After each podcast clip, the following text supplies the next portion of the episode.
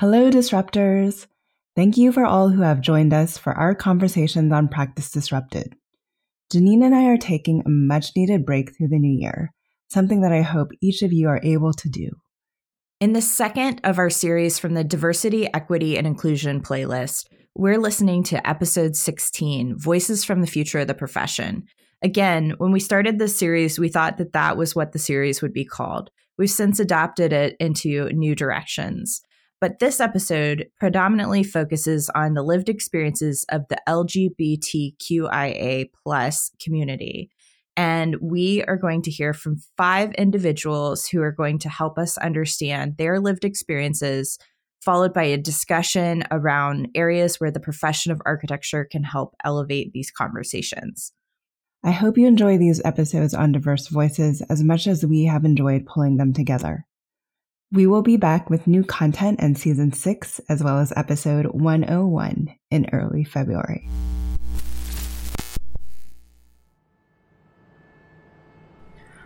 Honestly, I am my harshest critic. That doesn't mean I'm not judged by other people, and I work very hard to do the right thing, um, whether that's in others' eyes or my own eyes. I'm the best at making myself feel not welcome. At every step I take, I ask, Am I enough? As a queer, non binary person, am I doing enough to queer things up? How am I showing up in spaces, not to fit in, but to stand out? I'm often the first non binary person that people meet, so am I leaving a good impression? Am I enough as an architect? Am I using all of my skills to help projects move along? Am I playing the right role on this project team? Will I ever feel like I belong in the field of architecture? And that leads me to what does belonging even mean? I think of belonging as a word that's up there with becoming and practice, as in it's always an ongoing process and can always be renegotiated and changed. A practice is something you do every day Becoming refers to letting your actions speak louder than static notions of identity. It refers to accepting that who you are is never the same from day to day. An experience many queer people have in common is often a reflection on growing up. That one time in the hallway. I have that recollection too. It was middle school, and someone called me a name. Was by a friend with an odd sense of endearment, I think. The experience didn't mean anything until recently. Did they know something I didn't? Was it that obvious?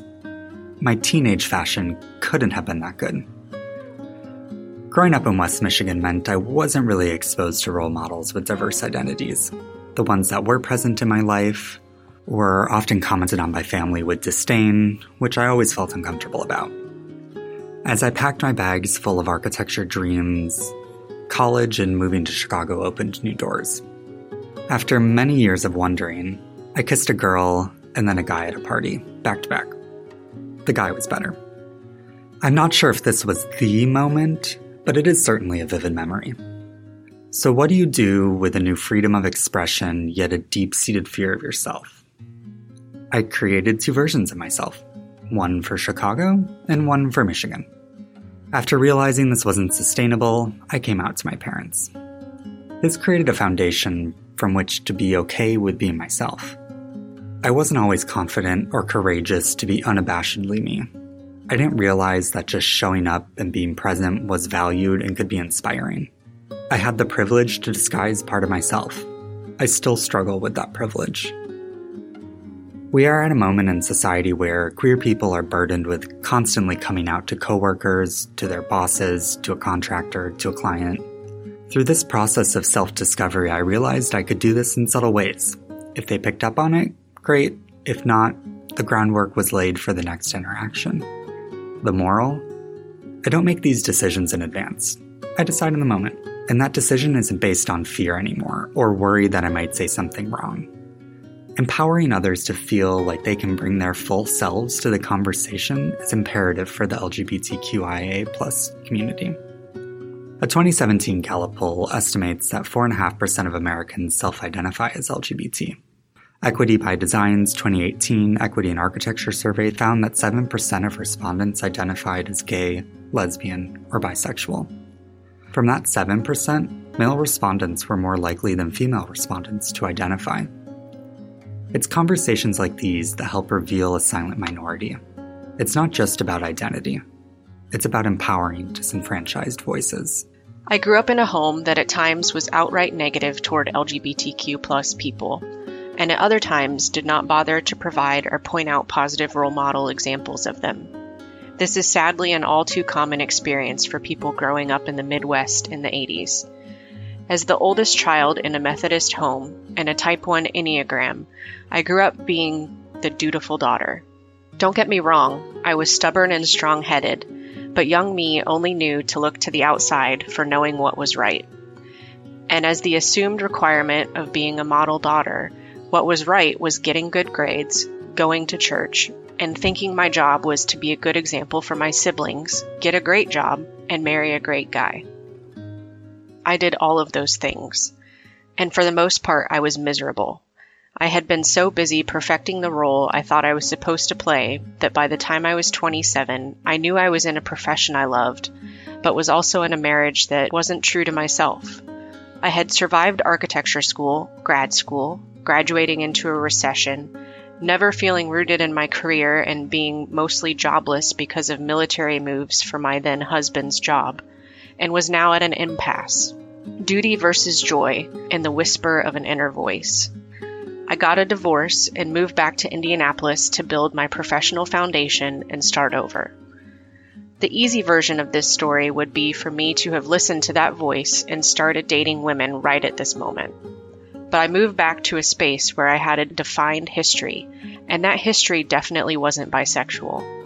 So I focused on my career, the thing I was sure and passionate about. But the thing about focusing on your career and starting over when you've already done one of the hardest things that you didn't expect to do is that you know you can do hard things. In those formative years of my early career, our nation was also going through formative change women's rights, LGBTQ rights, our first black president, I began to seek out and also more readily see strong female role models in the profession, as well as strong LGBTQ role models. Suddenly, being strong, sure, and passionate wasn't a negative thing. I also began to hear a side of my inner voice speaking louder, a side that, looking back now, had tried to raise its hands multiple times throughout my life, and I had pushed it aside to not disrupt the happiness of others or the roles expected of me. This time, I decided to listen. The inner voice had never been more clear. I switched the gender setting on my dating profiles and never looked back. Architecture continues to grow in fits and starts, as does my place in it. We are a conservative business model with an innovative few attempting to change for the better who we serve and how we serve. There were definitely rough patches in navigating the process of sharing with the outside world who exactly I was becoming. The benefit is I now know who I answer to at the end of the day my inner voice. Hi, woman, Latina, lesbian. Pleasure to meet you. Wouldn't this be a ridiculous way to make an entrance? But whether I say it or not when we meet, these are three of the identities that quickly either make me feel like the other or make me feel like I belong. So by itself, that statement may seem quite finite, but in reality, it is everything but monolithic. The intersection of all of my identities and how they manifest themselves personally and professionally is always incredibly nuanced. And to be honest, it is something I'm learning to uncover every day. To understand in myself and in others all of those differences that make a difference. Of those three identities, two are visible woman and Latina, and also apparently quite explicit for everybody, no matter where I go, what country I visit, or person I encounter, I am constantly reminded that in fact, I am Latina. But I say all this because looking Latina is inescapable for me. It is definitely not something I can hide. But in contrast to visible differences, the other L word, well, that's a different story. Lesbian. Saying the word out loud still makes me anxious. It is like lightning being shot through my entire body and it rarely matters who I say it to, whether it's family, friend, colleague, or even a stranger. There is always the immediate fear of the reaction. Sometimes it doesn't even matter if that person knows me already or not. That word always feels so charged for me, and it is clearly charged for many people. Every day, I am acutely aware of the judgment behind those words. Eyes open, jaw clenches, chest tenses, the body pulls back, small gasp, and then silence. It always feels like a revelation. It's like coming out of the closet every single time. In my mind, sometimes I'm back in Puerto Rico, having snuck out at night to go to the gay bar. I'm alone outside among strangers, standing in line, praying for the time to go faster. I have my head down and I'm thinking, oh, I hope no one I know drives by and recognizes me. I hope it is not a classmate or a family member, or worse, one of my parents' coworkers. But please let it not be someone angry with who we are that decides that this is the last day that we will see anybody ever again. I know these things are less likely to happen today than they could have in the Puerto Rico of the late 90s and the early 2000s, but it doesn't matter. It does happen. And it is ever present when I say the word. My other L word, lesbian, is much harder to say out loud with the same strength as I say Latina, because frankly, it is always scary. Why do I say that if I don't have to? Well, because there are invisible differences that do make a difference. Because I love my wife. Because I love my lesbian friends. Because my story may resonate with someone. Because I may help someone else's fears become more tolerable, if not eradicated altogether. Because I wish someone would have done that for me and been a mentor in my career. Because visibility is important. And because this is very much a part of who I am. I've always been fascinated by the concept of comfort. Growing up in Los Angeles, I've always been surrounded by stereotypes, norms. The backdrop of Hollywood is something that you can't exactly ignore or overlook, especially in your formative years. I think something that really always stood out to me, especially, is that there was a defined standard of beauty, there was a defined standard of sexuality and there wasn't really anything you could do to break that immediately without being looked upon as strange, as weird, as other. And naturally, as a non binary individual, I did not fit in. So when I think about comfort, it's hard to relate to our defined standards of comfort. Really, what I view as comfort are norms that are defined by a particular bias that are potentially destructive and limiting and constricting. So by the time I got to architecture school, it was only natural that those sort of constraints and limitations spilled into my work. I started to look at the way we were taught how to design and how to really think about space as in and of itself constricting. Over the course of my undergraduate studies, I ended up understanding that there were masculine tendencies and underlying principles that really veiled what architecture can be and what space can be to provide a sense of comfort for a diversity of people. To me, the beauty of architecture is that it is alive and active. Just like people, each building, space, place has relationships with its fellow buildings in its immediate and distant context.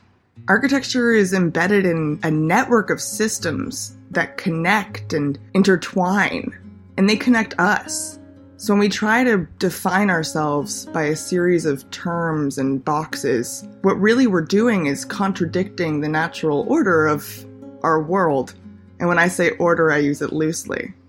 We try to define and make sense of this crazy world for ourselves, but in that same moment, we're creating barriers and handicaps for the next generations.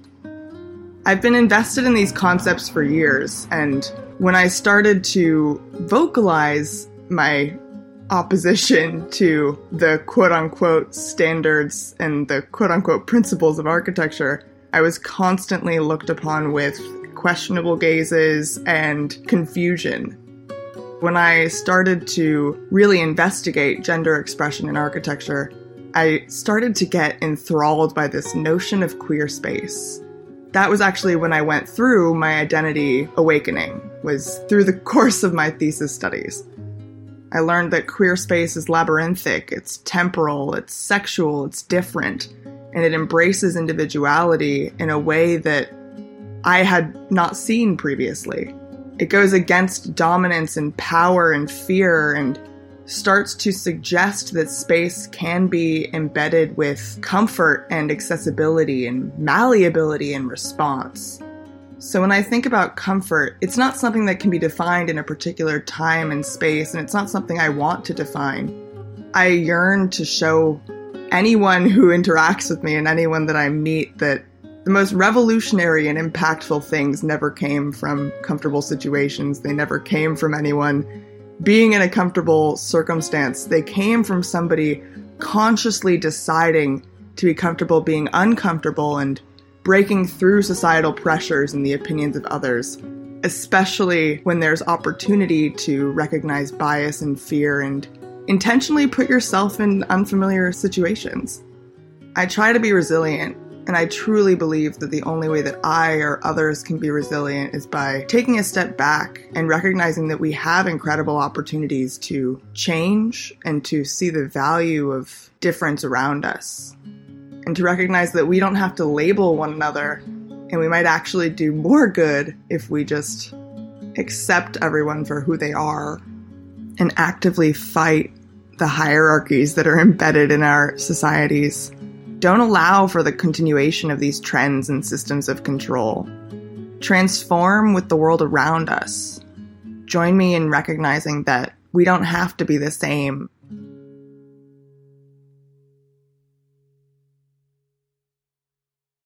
We've asked Ryan Gann, Associate AIA, who was recently elected to serve on the AIA National Board with me as an at-large representative from 2021 to 2023, to lead us through a group discussion to help our audience understand how our industry can be better listeners, apply key lessons into our studios, and take meaningful actions that support individuals from diverse backgrounds. Ryan Gann, Associate AIA, Ryan Gann has blazed a trail founded on service, leadership, and design. From his time as an engaged student leader to expanding contributions to the built environment, Ryan has managed to stay ambitious while having fun along the way. As a designer at Ross Barney Architects, he has worked on some of the studio's most ambitious civic projects. These architectural and urban design investigations have allowed him to collaborate with communities across Chicago and the world, expressing the role public space plays in everyday life. Ryan is the recipient of the 2018 AIA Associates Award, Schiff Foundation Fellowship from the Art Institute of Chicago, and was the inaugural architect in residence at Hyde Park Art Center. Ryan previously served on the National Board of the American Institute of Architecture Students, the National Architectural Accrediting Board, and the American Institute of Architects. A.L. Hu is a queer, trans, non-binary, Taiwanese American architect, organizer, and facilitator who lives and works in New York City. Their practice synthesizes organizing for racial, class, and gender justice with world building and design, rethinks the architect's role in facilitating accessible spaces, and manifests in design, visual media, and collaborative cultural work.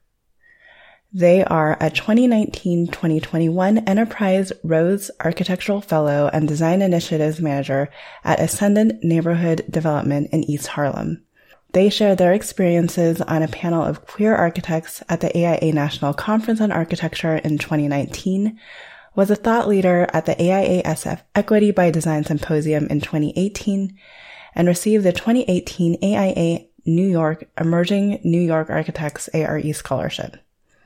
They received a Master of Architecture from Columbia University in 2017 and a Bachelor of Arts in Architecture with a minor in Sustainable Design from UC Berkeley in 2012.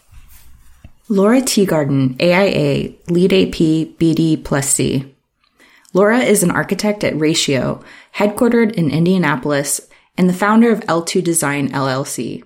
A published author and creator of ARE sketches, her passion for the profession drives her to mentor young professionals and volunteer in her community. She is a 2017 Young Architect Award winner, the 2019 chair of the Young Architects Forum, the 2020 AIA Indianapolis president, and was recently elected as an at large representative on the AIA National Strategic Council. Her website and blog offer unique insights into professional practice together with inspiration and tips for young architects.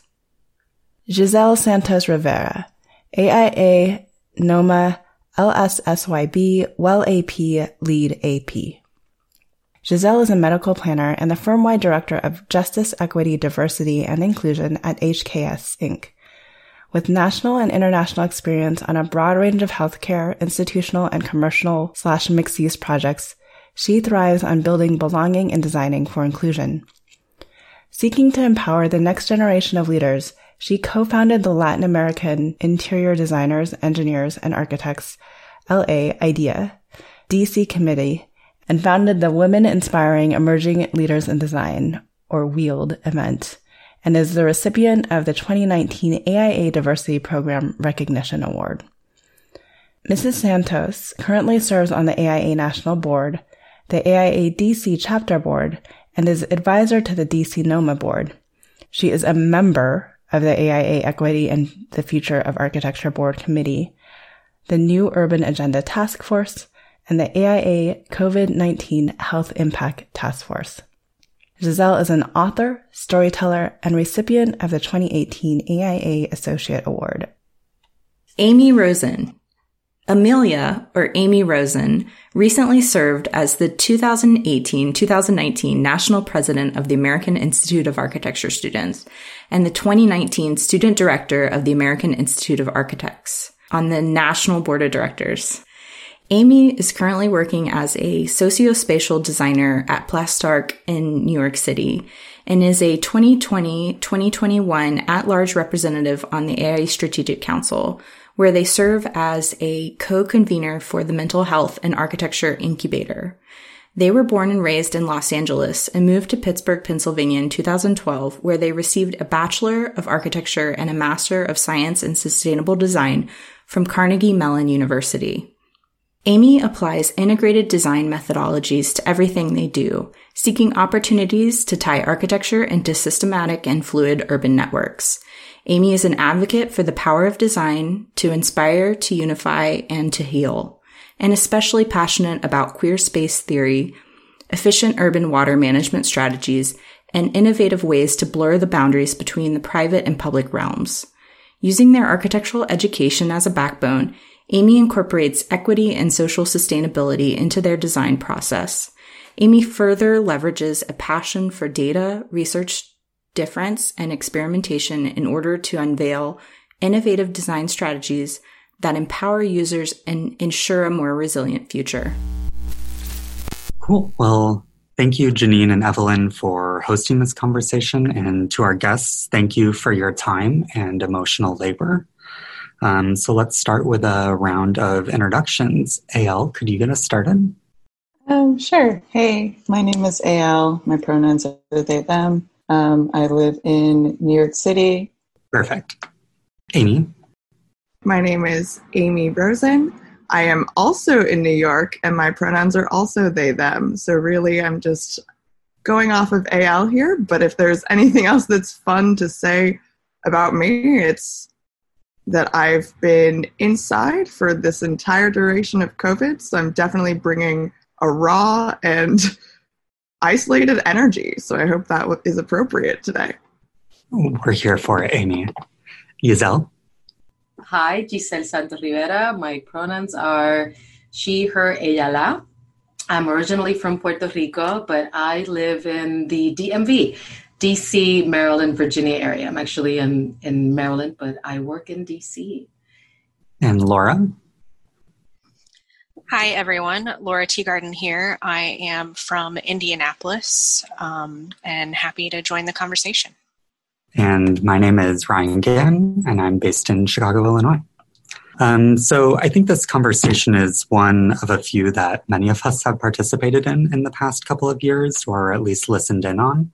Um, and I also just want to give some acknowledgement to a session organized by Larry Paschall at the AIA conference in Las Vegas um, titled The Silent Minority LGBTQ Voices in Architecture. Um, and that's where I was first introduced to AL. I'm so excited to be with you again. Um, following that event, AI published an article titled Raising LGBTQ plus Voices in Architecture.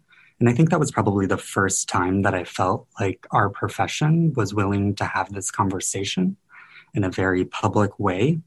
Um, and I think that this forum starts to take these discussions from behind closed doors and open them up to a much broader audience. Um, so thank you for being here and thank you for giving this conversation some space to breathe. So to start us off, what observations did you have listening to each other's audio? And feel free to jump in if you feel inclined. I'll start us off. Yeah, I think what was really loud to me throughout all of them was this sense of being unwelcome. And I know that was somewhat the prompt, but even just how aggressively different we all feel in our communities. And that it's that's really been the main hurdle that I guess we've identified in correlation to who we are and how we identify. And it's just really upsetting to me that no matter how many times I hear that, it's still so prevalent. And that unless you're really going through it, you don't understand how deep and hard it can be to navigate through life with these kind of burdens on our shoulders. And so that was something I really saw across the board. I think what came out really strongly to me was this thread of both fear and then sort of this growth to face the fear and then becoming the person that you want to be or that who you were all along. Like even in my story where i'm talking about like i'm just in my own brain kind of criticizing myself even that's like a form of fear. But i think in, in other people's stories it came out as this very visceral like um like the fear came out in the way i lived my life or the fear came out in the way that i had to um, come off in a certain way or move through the world. Um, and then this really big, like, turning point of facing our fears and um, sort of moving forward from there and, and getting stronger from facing those fears and not letting those fears kind of like bring us down. I think it was really interesting to hear um, sort of these four words come up, and it's joy, comfort, belonging, and fear. And I never really understood the connection between the four of them because you use them in dramatically different scenarios. But here, through this storytelling specifically about identity, it came up. And I think, you know, Al and Amy, you're sort of spot on. Lora, do you have any thoughts? Yeah, I think the other thing that I noticed as a thread is just like the tensing that uh, especially mentioned it that when you feel like you are at a point where you have to once again come out to someone, like there's just this tensing that occurs just underlying in different body function. This like dread of gosh i have to do this again. Like why do i have why do i have to tell you any of this? Why does it matter? And I think, especially in my journey, that has been something that ha- is a relatively new experience through my growth because I didn't always identify as bisexual. Um, saying that, like, that's the tensing. Like, I just tensed saying that.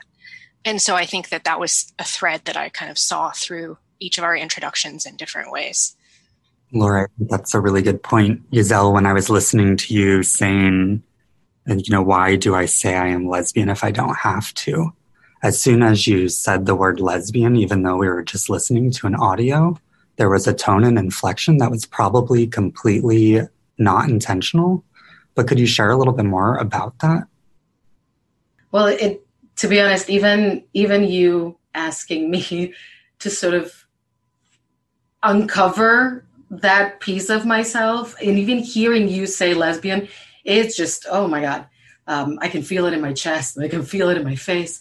Um, and i i one of the things that that i also heard as, as a thread a little bit and it's it's in part what happens to me sort of reconciling every time what that means for me in whatever scenario i'm in and then having to read a room or read a space or even understand myself in that time. It's it's this constant reconciling of the otherness. It it is kind of all consuming. And even though I've been, I guess, out, I don't know how you describe it because we all kind of are out in a measured way forever, depending on who we are surrounded by.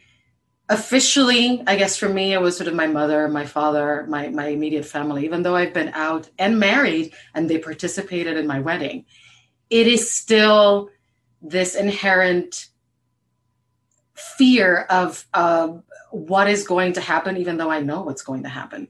It just never goes away. So the, that reconciling brings up so many memories, and it's it just brings up this need of reconciling why I have to go through this every time, even with myself. So I think what what always and I think it resonated with me in in hearing other stories is is the acknowledgement that you know you're going to have to go through it and whether you want to expend the energy or not and what that means in the space that you're creating do you want to hold space at that one time at this whatever you're surrounded by and then you kind of have to go back and think is it worth it? Why is it worth it? Am i worth it? And that is what always keeps coming up. And i've been at this for a very long time more than 20 years so probably longer than all of you, and it still happens every time. Um, so yeah, that's I think in part that's what I wanted to share is that even if it's for me it's Latina, I don't have to do that because that doesn't matter. It's a struggle every time, and I I know that people don't understand that that is what it is, and it colors everything that happens around us all the time even when we design, right? So, yeah, it's a lot. I think that is interesting. And it's sort of one thing that I mentioned in the opening too was that for us to come out, um, for me, that's a privilege. That's something that I can, to some extent, hide. It's not part of a visual identity that someone can um, make an assumption about. I mean, lots of people make assumptions about me and all of us, that's for sure, but specifically about identity, let's say. Um, and Giselle, I think you talked about that too in terms of your identifiers. And so I guess I'm wondering for anyone that wants to take this one, you know, this is a burden that we have for the rest of our lives because of a point that we're at in society. Uh, is it going to change in our lifetime? Is there at some point that we just decide it's we're tired and it's unimportant like how do we move forward now from this sort of burden that we have. So i think the the burden piece is is an important factor and part of my stubbornness wants to say like at some point i will lay down the burden because i just won't care what people think anymore. But i think also that that's what makes these kinds of conversations important because as giselle mentioned there is an otherness but there's also a community in that otherness. And there's a there's a sense of space and a sense of belonging and welcoming that occurs in that community an interesting fact is that when Giselle and I were both serving on the YAF committees, she was actually the first person that I like came out to in my questioning because I knew she was a safe space. Um, I knew that I could talk through like what does what did this look like for you because this is something I'm not sure about right now. Um, and so like that was a huge burden that we lift off of each other when we provide space for those conversations. I I would almost reframe burden as um, responsibility um, in thinking about um, being like, especially in grad school, um, finding out that I was like the first non-binary person that a lot of people would meet, and then realizing that I had to kind of like show up and be like a good example of that. Um, but sort of like as we talk more and more about queerness in architecture and as we continue this process of coming out, it's almost like we have this respons- responsibility to keep talking about it and to be open about it. Um, because I think of like sort of the next generation or even people who are just like a few years younger than me.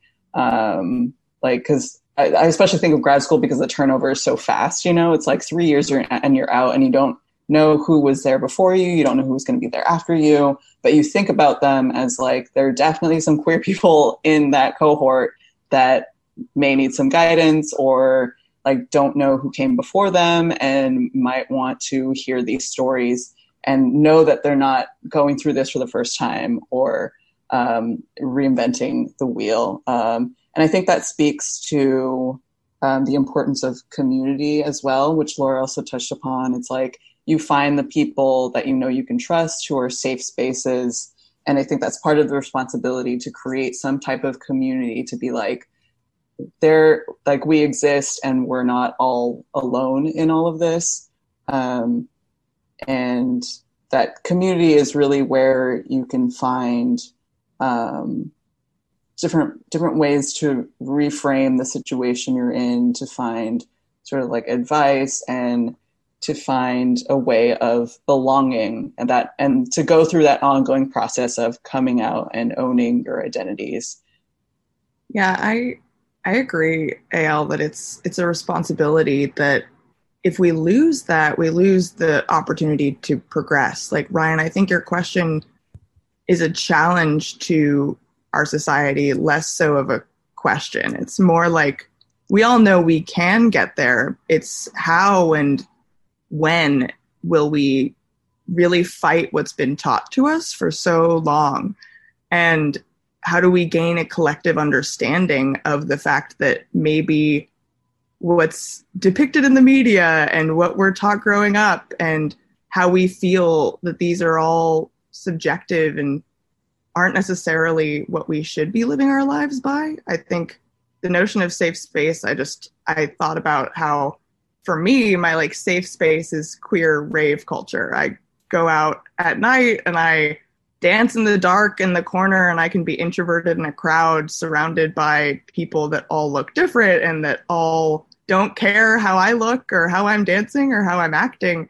But I think back to like my first times going out in that world. And I, when I was in school in Pittsburgh, I went to this club called Hot Mass, and it's notoriously a gay bathhouse that was transformed into a club. And because I appear to be feminine, even though it was a queer space, I was immediately approached with this combative oppositional approach that because I wasn't a man and I clearly wasn't a gay man, quote unquote, that I wasn't welcome there. And that just felt so counterintuitive to me and not productive. And it goes back to our tendency to just think in polarities and like constantly compare ourselves to others. So I think in order to progress, we really just have to only compare ourselves to ourselves and who we want to be and how we want to be in the world. And otherwise we'll never be satisfied you know? I, I love what you just mentioned amy. I think I, I love that you bring up the fact that even within communities of the other right? Even within marginalized communities there are different degrees of fearlessness which is what i'm hearing a lot about in this conversation is that there's there has to be some kind of fearlessness in in owning the responsibility of being truly visible so that we can all build community together. And that that really does mean that we need to be comfortable with the other's otherness in whatever measure in, in whatever that means. And i think even within our communities likely because our own struggle in trying to fit in and trying to figure out what we're doing we we create our own silos and our own buckets until we figure out a way to feel comfortable within ourselves then we start signaling out the other again. Um, so I, I love how you share that. Uh, ryan's ask is more of a challenge and more of an action like when is this going to happen when when we all play a part in it right when we all own the responsibility of whatever that means whether you're straight, straight, non-binary, bi, whatever. When we all own the responsibility of being comfortable with who we are, whether it's a burden, a responsibility, or whether it's um, whatever that means at that one moment, because it changes all the time. Um, yeah, I love the action. That it, it should always be an action, and hopefully, we'll all get to wherever we need to get to together so that we are all just one community. Um, but I, for me, what I keep hearing is so much fearlessness in all your voices that I wish I would have had 21 years ago um, in, in, in Puerto Rico and listening to that and, and being so much more comfortable in my own visibility. Because um, it, it, when it exists in isolation, it is really hard to kind of build that up. But when you, you see, you hear other people echo you and and feel you and hold space for you. It's so amazing. So I love this. I love all y'all. I think what you're all bringing up too about this fearlessness um, is that it's about role models and people that we have to look up to. Um, and I think that we can sort of, uh, for this conversation, sort of narrow that potentially to the design field, because I think that's a little bit easier to talk about than culture as a whole.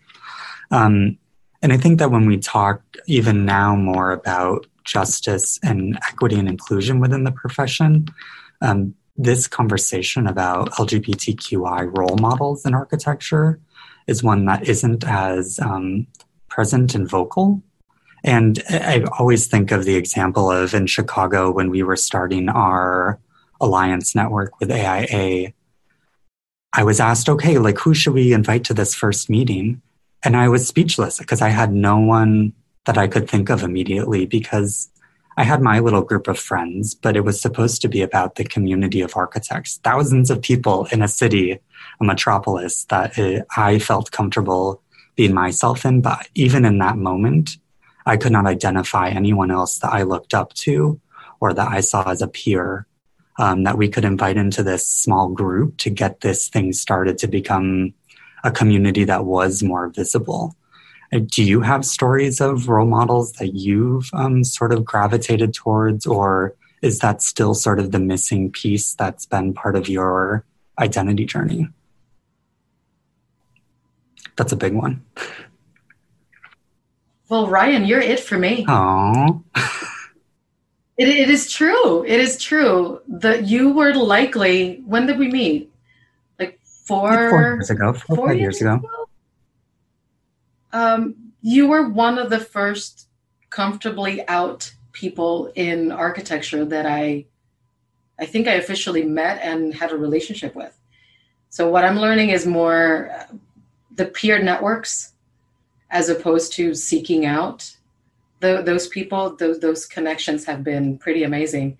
But yeah, yeah, I'm I'm older, and it doesn't matter my my younger my younger mentors have been the ones that have helped me move beyond my my struggle and my my burden and feel significantly more comfortable in speaking out and i i welcome the opportunity to open the door if i have to even though more younger people are opening it for me yeah, I can just add to that a little bit um, that it really depends on what role model means. Um, and this is something that I've always struggled with. And the word mentor, too. Also, I'm just like, what does mentor mean? It's like, does someone meet with me each month? Is it like a coach? Is it like I reach out to them when I need help or something? And for me, it's, um, I feel like it's pretty, it, it doesn't fit whatever role model means or what mentor means. You know, it's like I look up to um, so many different people, and so many different people have been like mother figures or father figures or parental figures um, or teachers. Like even friends have been teachers. You know, like um, peers who like uh, were uh, peers who are younger than me can also be um, teachers or people that I look up to um, I think I, I gather kind of inspiration and guidance from a lot of different people. And I don't think of it as um, like, oh, it's like someone, like I need to follow in the path of someone else's footsteps or anything like that. Um, I see it more as like, um, oh, like Lora's doing her own thing. Like, publish, she she published a book. She's like, she's done all these different things. It's like I don't have to necessarily publish a book or anything, but I can take sort of that inspiration of the strength and and the drive and the motivation to sort of do something different and sort of run with it um, in my own way. So yeah, I, I totally understand that thing about like not really knowing like who to invite because it's like for a panel discussion or something or for a keynote it's like oh you want to get someone big or whatever. But it's like in my mind it's like everyone's opinion has weight and has meaning and it's just it just depends on how you look at it and how you frame it and where where you're coming from. Yeah i would agree with you al like i think the the way that i approach role model and mentorship is somebody who has a skill or a, a piece of their character or integrity um, that I admire and aspire to and want to learn from. So from that, like they're a role model to me in that in that specific facet, right? So like you can have mentors for a variety of different things based on what you want to learn. Um, so that's how I've always approached it. Um, but specific to like architecture and LGBTQIA role models, like there's a whole history that has either been written out or lost in a lot of instances. And our generation, perhaps the generation only slightly before us, um, is finally at a point where we feel comfortable being who we are. Um, obviously, there are historical policy issues um, that impact a person's ability to feel comfortable uh, doing that. So I understand that. Um, but yeah, I mean, if even if you think of someone very specific, like like Eileen Gray, right? Like you, I had to really, really dig into her history and her background to find out that she was bisexual. Um, let alone um, all of the work that she did that men took credit for, right? So there's so many intersections of oppression um, in that single person's history who could be a role model if it was more clear what she what she has accomplished. But because it is removed it's something that makes it even harder for someone to find.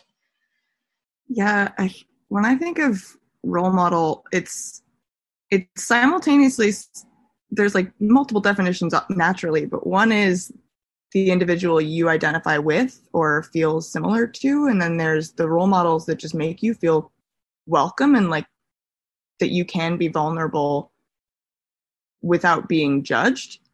And i think for me it's the latter that's been more impactful. Um, i think back i know i spoke about this in my introduction but w- like the most impactful moment so far in my identity journey was when i was pursuing a thesis in architecture school about gender expression in architecture and even going into a thesis about gender and dispelling gender in an architectural institution is something that most people are just don't understand or don't see the value in and just overlook and they're like okay you can go do that weird thing in the corner.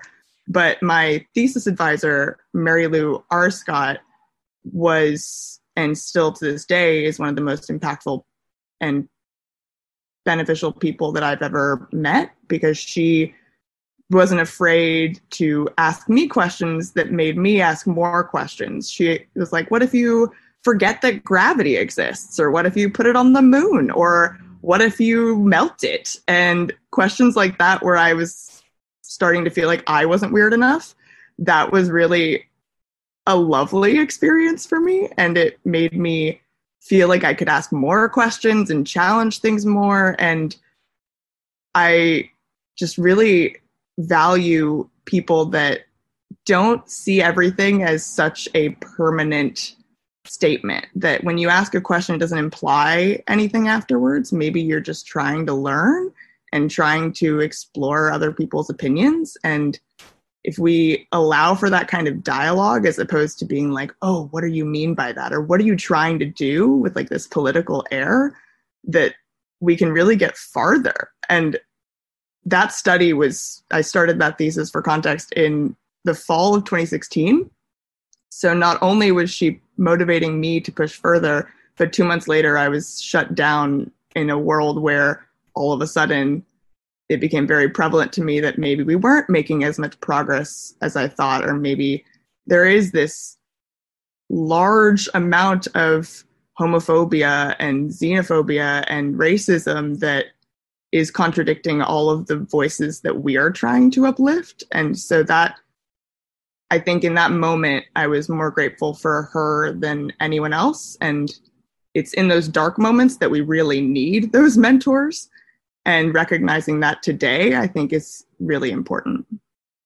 So, something that is resonating with me as I hear you all talk about what role model may mean or may not mean, as well as mentor, is that I think, and I, I, I I'm going to presume that I'm understanding or interpreting what you're saying in a way, but for me, it sounds like a mentor, at least for me, and I can, I maybe can hear from you, is somebody is comfortable owning whatever it is that they choose to own in that moment. And in that confidence allows you to share control of whatever space you're you're building together. And not everybody is comfortable doing that.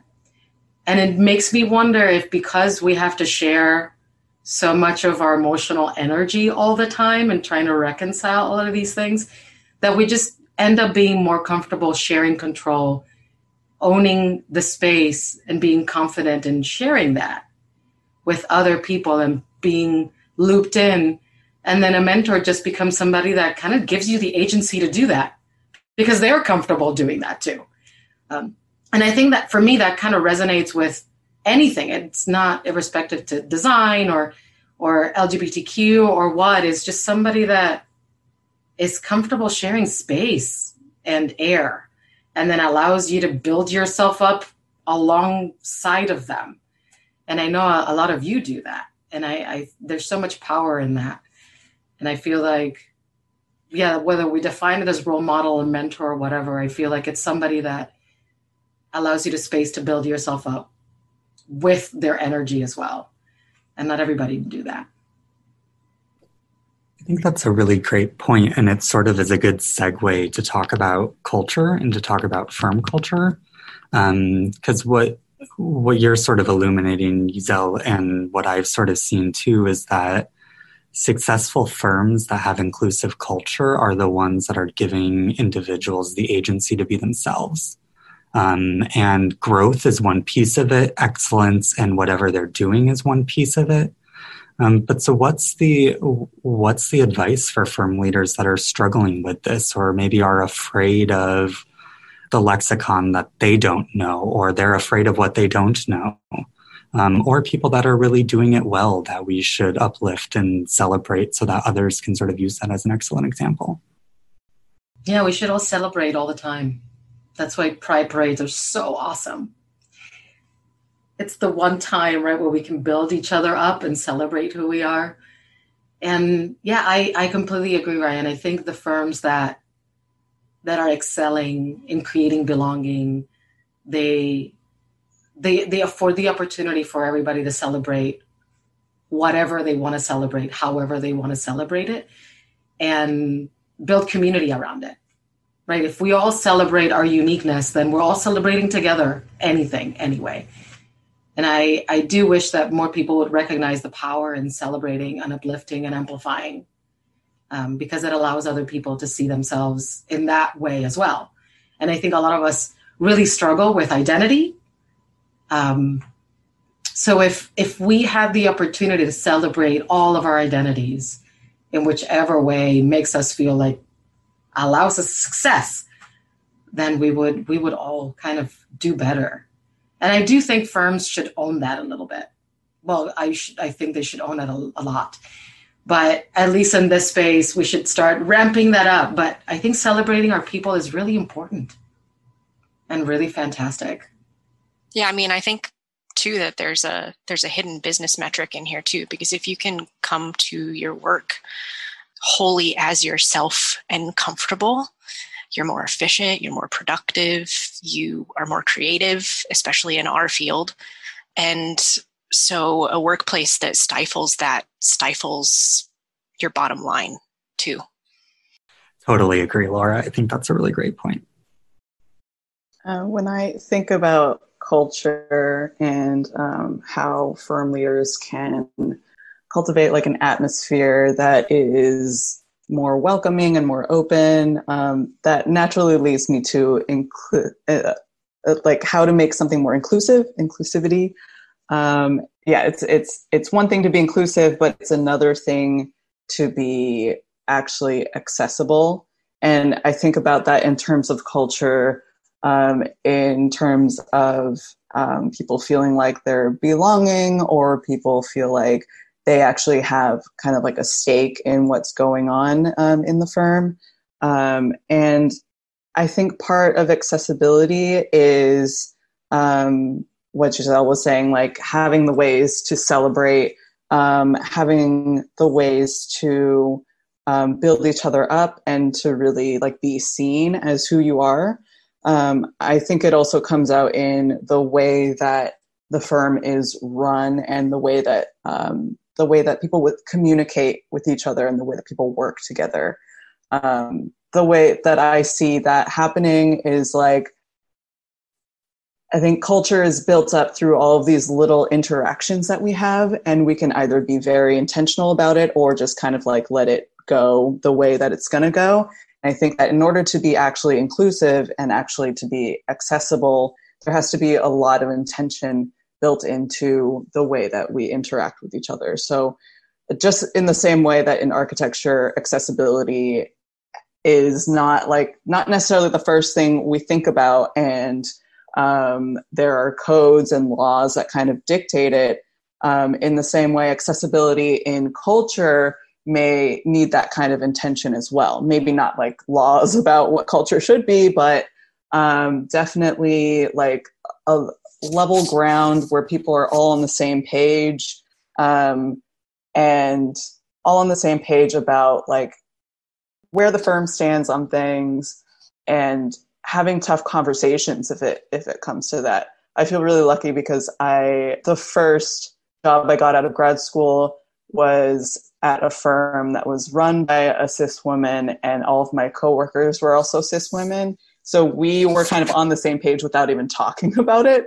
Um, and I felt really lucky about that. And then where I'm working right now at Ascendant Neighborhood Development, I think like 75% of the employees there are queer. So we're also kind of like on the same page without really talking about it. And so that really makes me think like, what happens if we do talk about it? There's all these like, there's all these things that we're on the same page about already that we should talk about. And if we ever grew to, um, to a bigger size, that would kind of be like the conversations that we need to have. So I'm sort of hoping that there's someone that's listening that you know is hearing this and saying great that all sounds really beautiful and you're so fortunate to be in a space that is welcoming. Um, there's work that goes into that. We didn't just stumble into this i think. Um, so that's one facet of the conversation. But for that same person that's saying you know how do i get there what if i'm seeing something around me how do i how do I address it if I'm not comfortable? How do how do you bring about that conversation and that change? And I think um, it's a hard it's a hard thing, and I don't think that there's one right answer. Um, I know conversations that I've had with Giselle about this before has been sort of taking the questioning approach. If someone says something, just ask them a question about, well, what do you mean by that? Or can you say that again? Um, I didn't quite understand you um, to sort of put the um, the burden on them instead of on us to take responsibility for their actions. So yeah, I'm just sort of interested to see what else everyone is sort of thinking.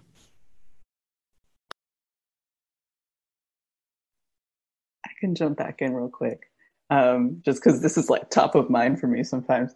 Um, my my main tactic is to find my allies um, and to talk talk it through basically um, to figure out who can back you up like even if you're not in the room um, and like who's kind of feeling feeling a similar way um, or sort of like just getting a read of the room. Um, because often if if something is going on and it's affecting you negatively it's probably affecting like your coworkers too, especially if you all are in the same space or in the same firm and interacting with the same people and sort of operating under the same culture. Um, I've found that uh, we're less alone than we think we are sometimes, and it and it is really difficult to take that first step sometimes. Um, and often when I've taken that first step, I'd have to get like really angry first to the point where I'm like bursting and like I, I have to talk to someone about it. Um, but I think once you find your allies and you find people who like are on the same page as you, um, suddenly you have support and suddenly you have this strength in numbers and knowing that you're not the only one alone in this. Um, and then it makes those difficult conversations that come afterwards a little bit easier. I'm really glad you brought up allies. I think that is so overlooked that just speaking and communicating what you're thinking can go so far. But even when you're in those conversations, for me, what's been most helpful has been playing out different scenarios and timelines. Like we can't predict everything, but just thinking through if I do this, if I speak my mind here, what's going to happen? What's what are the possible scenarios? What can happen? And by doing that, I've realized that most of my quote unquote worst case scenarios are like being fired or being forced to leave. And I think what really was an important thing that was told to me a few years ago was if you're fired from a job that isn't welcoming or inclusive to you, it's not where you belong. And it's probably not the right job for you. And so, really, what you're afraid of is that change or that new environment. But really, it's going to be so positive in the long run. And it might teach them that, oh, they just lost an asset, that you are an asset and they lost you because they weren't doing what they needed to do to make you feel comfortable. I think it's great to encourage everybody to kind of own their narrative and feel like they have the agency to um, to act during an incident of any kind, whether you're an ally or not. But the reality is, not everybody is equipped and has the the the energy and and the availability to do that. Um, so I I love where Amy you're going and and where you were starting to to what, what both of you were talking about, um, AL and Amy, that allies are so important, but also a firm and an organization needs to provide an outlet for people to find a way to own that kind of action in in whatever way feels right for them. Uh, because i feel like a lot of the time we put the onus on on the person that is either receiving the microaggression or their leader, their immediate leader, and the potential of both of them, of anybody that's in the room, to be ill equipped to have an appropriate conversation and to be able to mediate and facilitate. That's a that's a tall ask of a lot of people when we're not trained to do any of it. So I I feel like organizations need to provide tools for people to either learn how to develop those skills or provide third party support or or provide some kind of psychologically safe space outside of that so that we can learn how to uh, even tackle those issues. But that means creating a common language creating the space having everybody understand that we're going to make mistakes and that everybody has to be comfortable with being challenged. And that's a that's a really kind of tall ask. So i i say that coming from a leader or a Jedi justice, equity, diversity, and inclusion leader is that we need to recognize that we need to meet people where they are. And we also need to own that equity is a big thing. So we need to give people the, the right tools for them to be successful. And that means many things for many different people.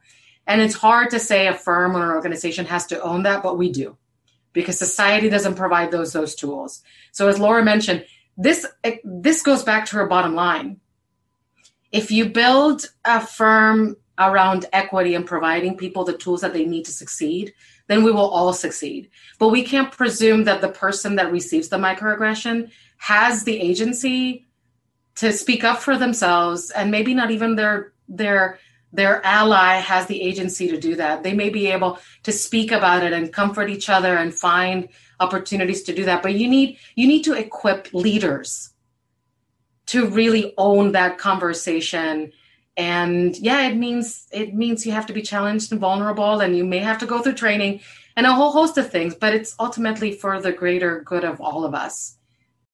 I think that what some of this has shown, um, just as a group conversation, as AL mentioned, the importance of allies, um, but also, as Giselle mentioned, the importance of organization. And as slow as the big boat of AIA turns, um, the update to the code of ethics was a was a piece, right? Like 1.4 that says that you can't discriminate based on gender, gender or identity, or sexual orientation, among a slew of other things, um, can help kind of guide the conversation of those protections.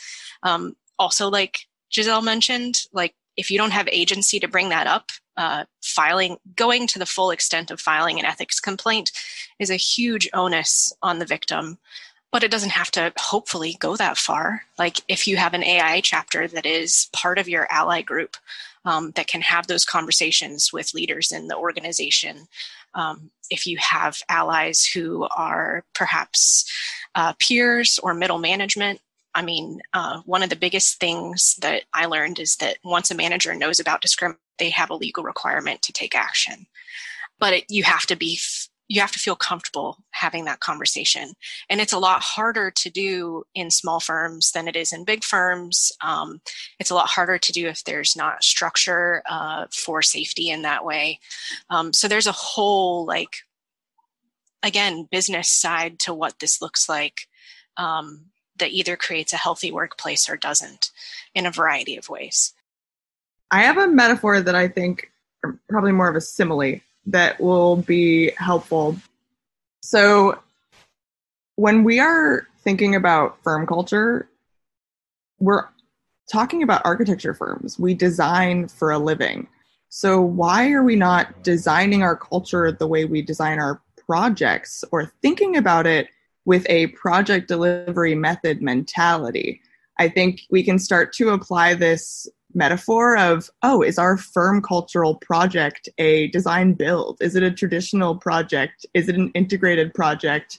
And what are the subsequent quality speed and price implications of that right? We we all understand that oh if we do a design build it will be faster but it might be a little bit more expensive and the quality might not be as good as if we were to go slower. And so there's implications with how fast we try to make these changes as well. And so I think it's important to think about time. This is not something you can develop overnight. This isn't something that you can change just yourself. There's a degree of risk that you either need to accept or delegate. And those are all decisions that all have implications. And this is not a project that is a one off, it's an ongoing kind of longitudinal project that might require post occupancy evaluations and that can be through surveying your employees or providing opportunities for them to give you feedback so you can then go back to the drawing board. And so i hope that that metaphor can start to make it a little bit more tangible for those that are thinking with that mindset. But just really at the core of it it's recognizing there's different ways to build culture but that they're not easy and that they require a lot of decision making that needs to be collaborative. I think you raise a really good point, Amy, that um, when you talk about inclusive culture, I think the um, gut or initial reaction is we can find a quick solution and help adapt. And look, it's a one and done thing. And it's more about a habit of practicing and action, sort of going back to a lot of our earlier conversations. Um, that and what you were saying, Amy, in your intro, it's relearning um, societal standards that have been put on. So we're in this long-term process as a profession, um, as an organization, as a community, and as sort of a larger global community. We're trying to relearn and take away um, or to remove and shed some of that bias that was present that doesn't fully represent the society that we are today or that we want to be tomorrow. Um, and I, I always think back to sort of the lexicon and the language of climate action over the last, you know, 50 years. That shared language about how we talk about the detrimental effects that we're having on the planet has grown tremendously. And you can just walk out onto the street and talk to someone about it. Um, that's how much we've shifted the pendulum. That same shift needs to happen when we talk about equity, when we talk about LGBTQI people. Um, and I think that, you know, one of the things that I'm always really fearful of, especially in the AIA when we're having these conversations, is that the A always gets forgotten. The ally is always not a piece of it, and it feels very exclusionary that this conversation that we're having right now as a group of people is meant for others that identify with us. And that's not the case. The conversation is about creating a safe and holistic understanding of the society that we want to be, of allowing people to be their best selves. Um, and I think if we can start to shift that a little bit more, um, it's not that anyone's doing this intentionally to feel unwelcoming. Um, I just think that there's a stigma there. Um, and we really have to work to remove the stigma so that allies are there, present, and available to help share some of this burden because it isn't just on us and it can't be. Giselle, there was um, a quote that I wrote down from you from um, an AIA Austin Pride event that I thought was really sort of potent. And you said that architects are advocates for building, belonging, and dignity. Can you share a little bit more about that? Well, something that I've been struggling with, and maybe because for better or worse, I'm part of so many conversations like this lately that that I've been I've been hearing a lot about the discrepancy between the architecture model being taught as the European model uh, versus what I knew and learned as architecture when I when I studied environmental design in Puerto Rico, which was about community building.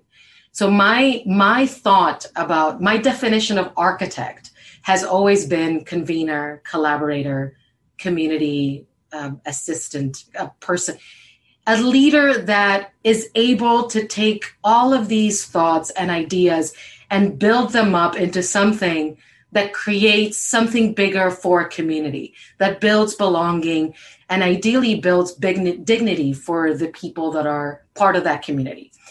And that is, unfortunately, and this is my experience, I don't want to say everything's monolithic. My experience was significantly different when I shifted to the United States to do to do grad school to go to grad school all of a sudden the definition of an architect was this person that had the ability in isolation to create this innovative amazing thing that is transformative whether it included community other people acknowledgement of context. It could be all of the above or nothing. And it still was defined as architecture. And I've known that in my mind, and I've known that through my experiences, but I didn't have to language to talk about it until recently when I was having a, a conversation pre panel with Gabrielle Bolick, and we were talking about architecture and the struggle in academia. And all of a sudden, we kind of came together and we're like, well, this is kind of the European model where you study something very specific about the European um, architecture, European civilizations. You, you you learn about the international movement, which is pristine box somewhere place. It doesn't really matter uh, what that thing is or context. And that was so foreign for me that even that made me feel even more like the other. And and to me, I would love to redefine or reclaim architect as the person that is a true convener because we have the ability to listen. We have the ability to hear. We have the ability to share control and space and build something for other people with them and not for them uh, all the time. So when I was talking about that, I was reacting to what is now, at least for me, something that I'm learning. Um, that may resonate for other people. I know not all architecture schools are teach under the same kind of model, but I also recognize that the ones that are elevated the highest tend to resonate similarly um, and don't necessarily think about architecture as this very contextual, uh, very uh, sustainable, resilient adaptable and equitable thing. Um, and that's sort of what I was resonating to that because that also speaks to my otherness and and my own struggle with finding my place and the responsibility that then I have to own to be visible, but also be visible for other people.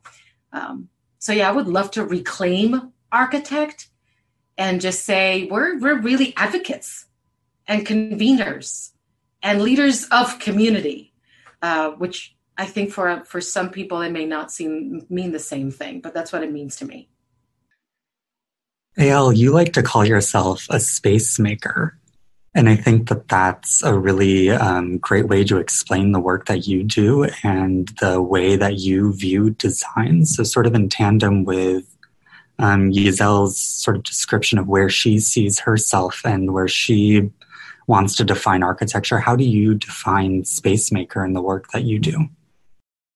Yeah, I see space maker as um, not just designing physical spaces um, but also about designing those like intangible like community spaces and um, different cultural practices. Um, I think about this in terms of um, opening up discussions for things that aren't talked about a lot. Um, when the Me Too stuff came out, I helped facilitate some conversations with the architecture lobby that created this space that hadn't existed before, even though people had talked about um, inequities in terms of um, the experience, the experiences that women have versus the experiences that men have. It's like no one had been talking about sexual harassment, um, and sort of making that space. I feel like is part of um, the practice of um, of this space making, um, not, not just not just like building an actual space, but like building like the space where that can be held and that can be discussed. Um, I think that's an important part of my practice because space is both this like very physical, extremely physical thing, um, and this extremely intangible, very hard to describe thing, and it's really just a feeling.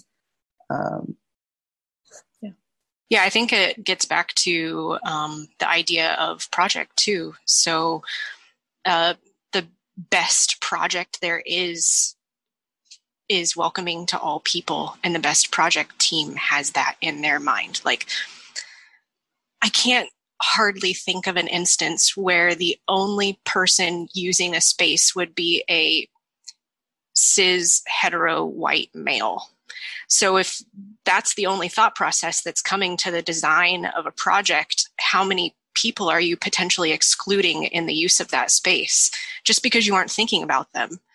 Um, so what does that mean when you then also give a young employee or a coworker or middle management like when you give that person the agency to have their voice heard at the design table it then has a positive trickle effect to an end user. I don't know what all that looks like from an organizational aspect, except that like we need to continue to hear more voices at the table, which means we need to make more space. Um, I'm just loving what everybody is contributing, and especially with regards to how we design. I, I love that we're even talking about labels right now and how AL calls themselves a like space creator. Was that it? Space creator? And just that we have to cultivate new vocabulary for who we are and what we are. And I don't know, I'm just sitting here thinking about this tendency to try and define ourselves and where that comes from. And because the vocabulary we're given isn't helpful.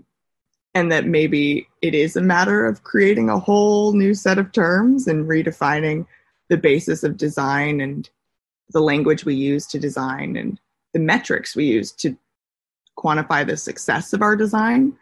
I know um, currently my role, um, I'm a sociospatial designer, and that is a name that most people ask me what it means. And I love that because I have to explain that it's the intersection of social variables and spatial variables, and it automatically makes people think about it a little bit more. And so there is power in making new words, and there's power in teaching people things through terminology. And so that's just where I'm kind of sitting over here thinking about that. Um, I think if I were to add one other thing about just the way in which we design, I just really want to talk about the fact that we haven't acknowledged that what makes some people comfortable makes others uncomfortable. And I use other intentionally there that we can't ubiquitously define comfort. Um, there will always be variation. And so sometimes if we are uncomfortable or if we're trying to be comfortable and it's difficult, we need to acknowledge that those around us might need a little help getting there or might need help in recognizing how to make you comfortable and that it's a journey for everyone. And so I just really want to make sure that we're not looking at this through that isolated lens of how do I get ahead and always recognizing there's other people that are around us that need to be included as well. It's a really excellent point. And I think that um, when we're talking as um, sort of the minority voice, that's the tendency um, to sort of forget the other part of the conversation because it's all about lifting a little bit off of our shoulders um, to help uplift each other. Um, and that, at least, especially when we're talking about design and architecture, um, there are, as Eyal was saying, very physical manifestations of the work that we do. Um, and that is uh, of consequence sometimes and also a great opportunity um, to be challenging, to be comfortable, and be uncomfortable, potentially all at the same time. Um, so I think we're sort of getting close to wrapping up. Lora, I sort of wanted to go around the room, but we'll start with you. So for our listeners that are inspired and fired up, what's next? Like, where do we, how do we take this conversation forward? I think that the the next part is to keep having conversations like this and also keep living into this through action to keep kind of sitting in the quiet and listening when when something bothers you like take a moment to figure out why because I, I would say that the one thing i would add to amy's comment is that it's important to understand the comfort of everyone um, but it's also super important and something that I've learned, at least personally through my journey, that you not sacrifice yourself for the benefit of someone else's comfort. So I think that what that means in next steps is that when we think about what what comfort and what space means and we have these conversations, we have to come to it from a from a place of vulnerability and from a place of communal growth because we have to know that we're not always going to get it right. And as we were saying, like terminology changes. Um, and we we are in a profession that requires constant learning. Yeah, it's a hard continual growth that just happens has to happen over the entirety of a lifetime. Giselle, I'm fired up and inspired. What's next? I think having more conversations, having great conveners that create the platforms for these things to happen is also really important. So I would like to thank Evelyn and and Jen because these things are these things can happen because you create the space for them. So owning the opportunity to share in the space when it is created being comfortable with visibility, although it, it is a process. It is very much a process. Thank you, Lora, for highlighting that. It is a it is a growth continual process that never ends. I completely agree. Um, but also owning the opportunity. If you have the agency and if you have the platform, own it. Be visible, be vocal, because there are people that are listening and there are people that need to hear what you have to say. Because every story is worth being told. And sometimes we forget that. We forget that um, whatever we are going through is valid, it is important, and it is worth being told. That was good too. So, Eyal and Amy, good luck with adding more to that. I can I can piggyback off of that. I think um, I want to make sure that people know that um, there is there's enough space for everyone.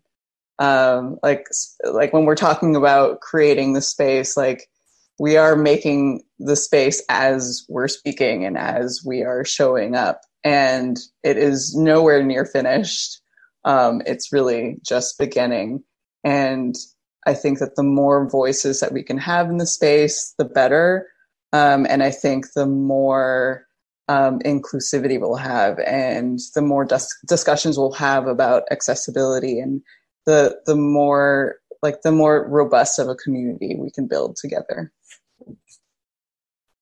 Amy? I'm going to start just going back because I don't know if Lora saw it in my face when um, she said that not to belittle our own comfort. That was like a um, very, very big crux of mine or difficult thing in my life personally that I always overlook my own comfort. And so that's a personal challenge of mine. And so I think I just really appreciate having so many voices on this call and showing the value of not doing it alone and working through it with a community that does approach problems in different ways and can call you out when you are um, falling into an abyss of your own doing or when you need to be shown a different path or just doing things differently. And but at the same time i think what i would suggest all the listeners to do and something that i try to do consciously is during your day-to-day life when you're working or designing and assuming most listeners are in an architecture or architecture adjacent field when you're doing your work if you find yourself checking out mentally because you're doing a repetitive activity or you're just doing things the way you've always done catch yourself in those moments. Stop and ask yourself why you're doing everything the same way. And maybe you can start to adapt or change or do something differently because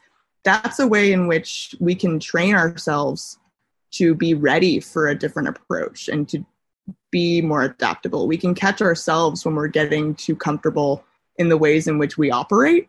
And I think we need to grow in order to become open to others and be inclusive we can't just say it we have to actually uh, like change ourselves in order to change our surroundings right so i i would suggest to just pay close attention to what you do and how you do it and how it's and what the implications and reactions are from there how other people are responding and basically don't take any day problem or interaction lightly because they're all opportunities to learn and grow.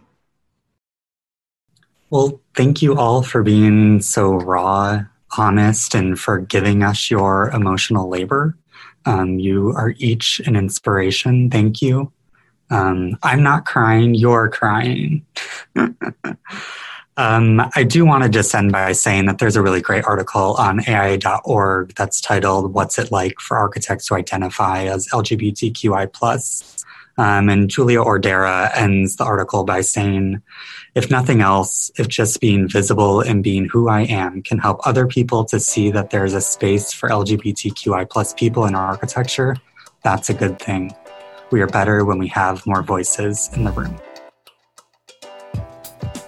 Hi, Disruptors. If you like the content from today's show, you can find all of our past episodes over on practiceofarchitecture.com slash podcast. Be a part of the conversation by joining us, our speakers, and others in our community at practiceofarchitecture.com slash community.